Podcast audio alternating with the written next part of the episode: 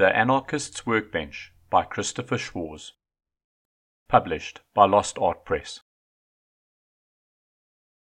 This recording is by Ray Defterius and is not affiliated or endorsed by Lost Art Press in any manner. Any errors or omissions are purely the fault of the narrator, as is any general bungling of pronunciation of names. Chapter 10 Afraid of Fire One of my biggest personality flaws can be explained with this simple story. I asked a blacksmith to make me a metal planing stop. He insisted the best planing stops were made from railroad spikes and that he would charge me just $20 for the thing. The box arrived and I opened it. I took one look at the toothy and crusty metal stop and said nope.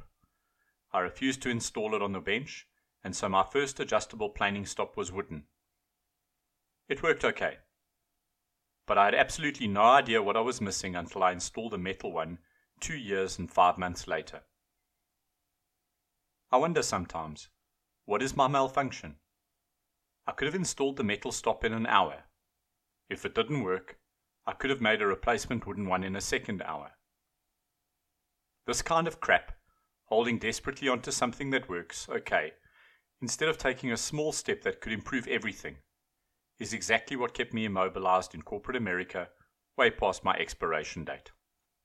From the day I entered the workforce as an adult in June 1990 until I said I quit to my boss at Popular Woodworking in 2011, I was intent on to holding on to every job I had.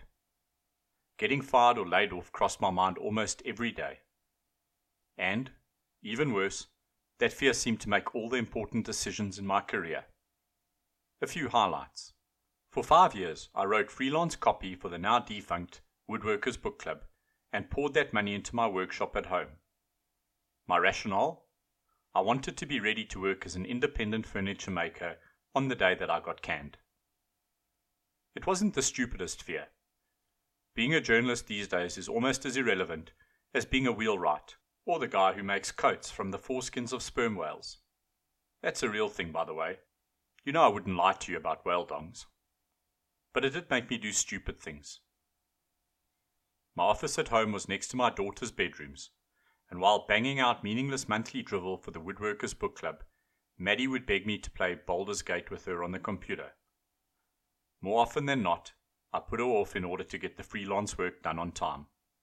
And so Maddie would wait for me in my office, and she illustrated a little book that I still owned, titled The Monsters of Baldur's Gate, containing advice for us. Yeah, even then I felt like a crap parent. But I rationalized that all the freelance work would save us from future disaster. We wouldn't have to go back to the days when our checking account dipped below $100 every two weeks, right before payday. Every month I got a check from the book club. I put half away for taxes, the rest I spent on the tools I thought I needed for a one bad father furniture shop. For starters, a chop saw, drill press, spray finishing equipment, mortiser, compressor with many nail guns, and a stupid jig for drilling shelf pin holes. These weren't tools I really wanted to own, but they were tools I knew other furniture makers owned. I'm not a prepper, but I think this is what it must feel like to put away a thousand gallons of potable water and 300 cans of beans for the apocalypse. As my shop at home came together, I began to feel less anxious about being fired. I was ready. One day, one of my woodworking friends shut down his shop and went to work for his wife. Despite his talents, he's a better woodworker than I'll ever be. The work had dried up. The phone had stopped ringing. He had all the tools even a time saver wide belt sander that was bigger than my truck. Plus, he had the skills and 20 years of experience, but nobody wanted to hire him. This freaked me out. Owning the tools was not enough. I started trolling around for commissioned furniture work, even if it didn't pay much. I decided I had to build a customer base. Tool plus customers equals job security, right? I began making Morris chairs and selling them on eBay. I started building pieces for my wife's boss, hoping he would spread my name among his wealthy friends. I even dabbled in trimming out a kitchen or two owned by friends in Cincinnati's North Side neighborhood. So I was building furniture at night, On other evenings, I was still writing copy for the Woodworkers Book Club. I hadn't picked up my guitar in years, and Baldur's Gate remained unsolved. One week at work, I received two phone calls that seemed like a gift. Mark Adams called to ask if I would teach at his school in Indiana. Then Kelly Mehler called to ask if I would teach at his school in Kentucky. I said yes to both. Becoming a woodworking teacher was another layer of economic protection. I thought, even if this bad thing happened and those other bad things happened, I also had teaching. I would be impossible to snuff out. This is the point in the story where it will all come crashing down. But it doesn't. One of the many reasons I started Lost Art Press was to have something else to fall back on. Yes, another stopgap. For when I was finally fired at popular woodworking. That fear might seem irrational. My only defense is that magazine editors are flushed with more regularity than most people's bowels. Every year at Popular Woodworking, I attended four or five going away parties at bars for colleagues who'd been canned. The horror always seemed to be just around the corner, even if you had 10 or 12 glowing yearly evaluations behind you. Editor's note. Or 19. There was a decent chance that you'd soon be at the Buffalo Wild Wings on Lane Avenue, drunk and with your car trunks full of your kids' drawings, which used to decorate your cubicle. So I worked. April became a bad month and a bit of family joke. My youngest daughter's birthday is at the end of April, and I missed it about five years in a row because I was teaching out of town. Okay, I know for certain that the narrative arc should now take us to the breaking point. It wasn't, however, a made for TV moment. I was teaching a workbench class at Kelly Mehler School in May of 2011 when my mom phoned me in the middle of class. I knew it was bad news. Her brother, my uncle, Thomas West had just died. He was 71. I wasn't close to my Uncle Tom. Instead, I'd always been in awe of him and was too timid to talk to him at the rare family gatherings. He was the genius in the family and had a newsworthy career at Data General. Tracy Kidder wrote a Pulitzer Prize winning book about him, The Soul of a New Machine. After my mother told me the news, I sat down. A switch had gone off in my head that I still cannot explain to this day. I finished up the class and got into my truck to go home. I stopped at the Shell station down the road from Kelly School to fill up my tank for the drive. I remember my hands shaking as I pulled the fuel nozzle from the trunk. I got in the car and called Lucy. I want to quit my job, I told her. Okay, she said. Come home and we'll figure it out. That was on Friday evening. On Monday, I turned in my resignation letter at the magazine. I think I was as shocked about the moment as my boss was. All those years of prepping for the day, buying tools, building up a commission book, teaching, starting a company, none of that was helpful or comforting in that moment. On my last day at the magazine, I loaded up the last of my tools. I plugged my phone into the stereo. It picked up where I'd left off in the morning with Superchunk's learning to surf. I should have quit years before I did. I know that now. The freelancing, teaching, commission work, and publishing were all excuses. I thought, if I build this business, then I'll be ready. If I built that business, then I'll really be ready. I'd been ready for years, but had been too chicken shit to write the resignation letter. I know this might seem like a chicken and egg paradox, but I was an overcooked baby, I hid in the womb. And boy, is my therapist going to have a field day with this paragraph. I drove home to my family and thought, now I'm going to be a better father and husband. And I was. I picked up my kids from school every day. I was home for birthdays and graduations and landmarks. I made dinner every night. I still haven't finished Baldur's Gate, however. This I thought is the reward for escaping the corporate world. More time with my family, and the freedom to run my own life. But I was wrong. The real reward would come seven years later when my father lay dying. At some point in my life, the following piece of trivia got lodged in my brain. There's sufficient evidence that the word deadline meant something fairly sinister in Confederate prisons during the US Civil War. The deadline was literally a line marked in the ground to restrain prisoners. Cross the deadline, and you would be shot.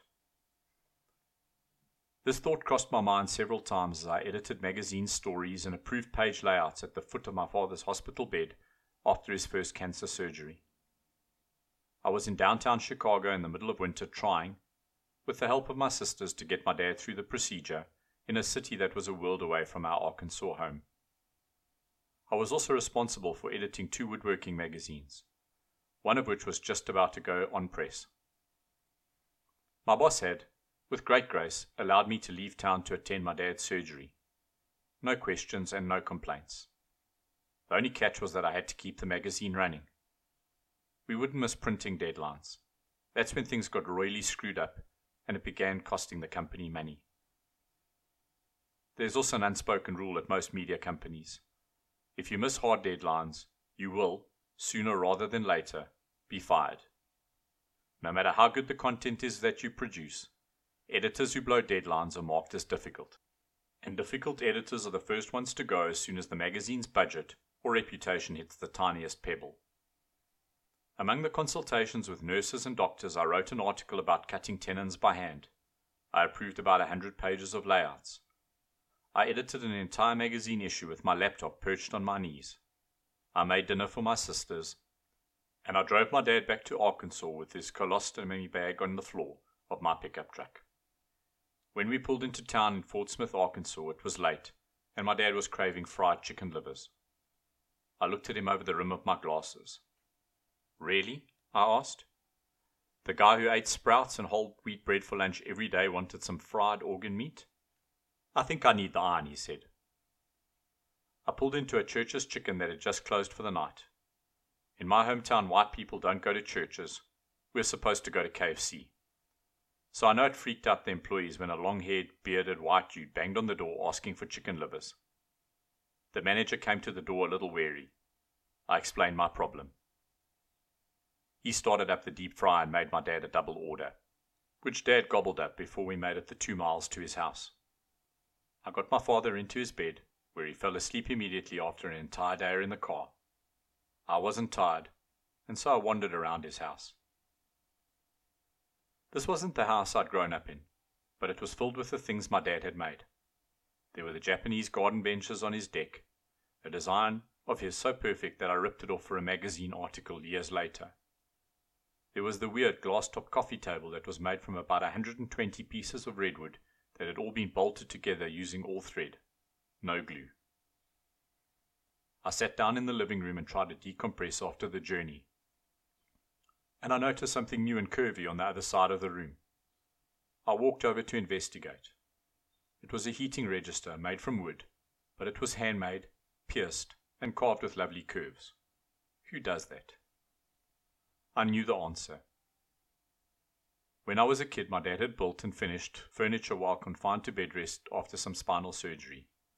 He taught himself how to veneer furniture, build decorative brick walls, and design houses. Two of his original designs still stand today, before he was 40. He took piano lessons in his 50s, vocal lessons in his 60s, cello lessons in his 70s. If he wanted to do something, he just did it.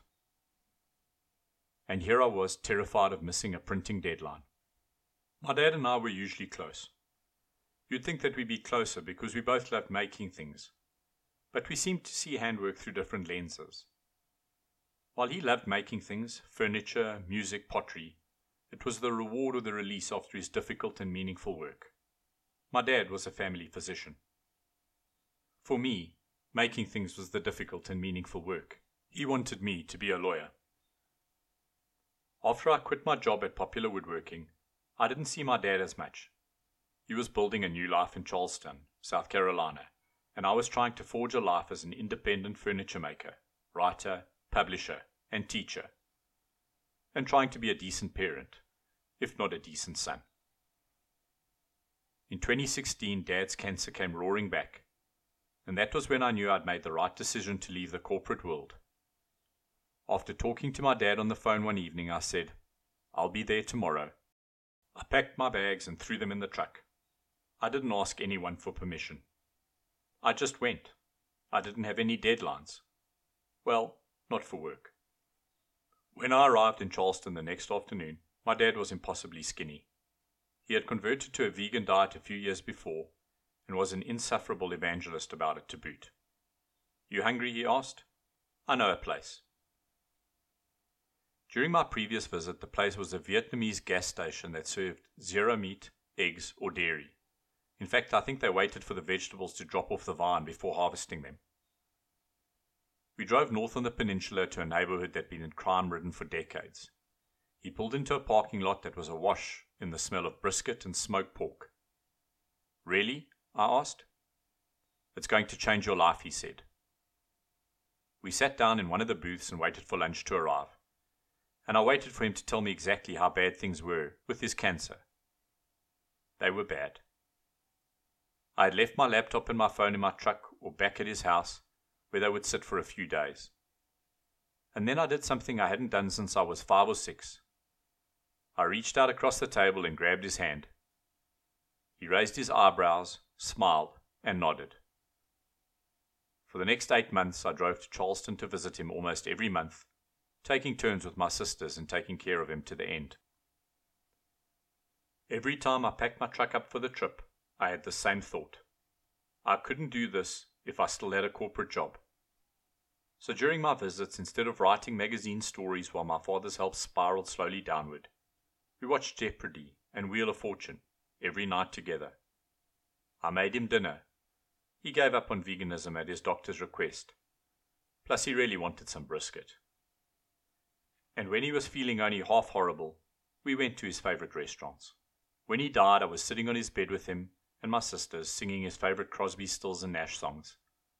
It's a morning that I will always be grateful for. I'm not saying that quitting your job will make you a better person, but it did for me. Today I still work damn hard. You have to when you work for yourself. In fact, I work just as hard as I did when I had to meet my corporate's personal performance and financial goals, fearful of not being rated as exceeds expectations.